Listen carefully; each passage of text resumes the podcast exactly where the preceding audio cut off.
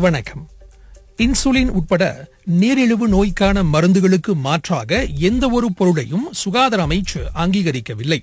நீரிழிவு நோயை குணப்படுத்தக்கூடியது என பேஸ்புக்கில் அமைச்சின் சின்னத்தை பயன்படுத்தி பொருள் ஒன்று விளம்பரப்படுத்தப்பட்டிருப்பது குறித்து கருத்துரைக்கையில் அமைச்சு அவ்வாறு தெளிவுபடுத்தியது.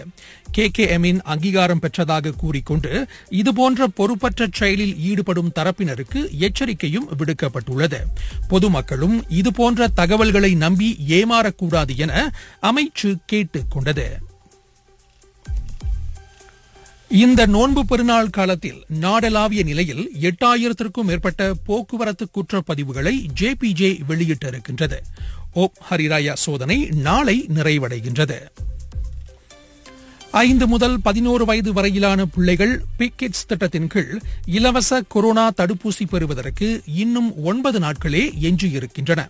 இவ்வாய்ப்பை தவறவிடும் பெற்றோர்கள் மே பதினைந்தாம் தேதிக்கு பிறகு தனியார் கிளினிக்குகளில் கட்டணம் செலுத்தியே பிள்ளைகளுக்கு தடுப்பூசியை போட வேண்டியிருக்கும்.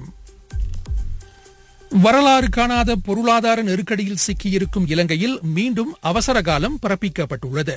நெருக்கடியை சமாளிப்பதில் தோல்வி கண்ட அரசு பதவி விலக வேண்டும் என வலியுறுத்தி ஆக கடைசியாக மாணவர் அமைப்புகளும் தொழிற்சங்கத்தினரும் நாடாளுமன்றத்தை முற்றுகையிட்டு போராட்டம் நடத்தினர்.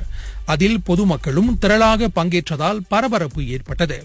இதையடுத்து சட்டம் ஒழுங்கை நிலைநாட்ட அதிபர் கோத்தபாய ராஜபக்சே அவசரகால உத்தரவை பிறப்பித்தார். கோதபாயேவும் அவரின் சகோதரரும் பிரதமருமான மஹிந்த ராஜபக்சேவும் பதவி விலக வலியுறுத்தி மாதக்கணக்கில் அங்கு போராட்டம் நடந்து வருகின்றது.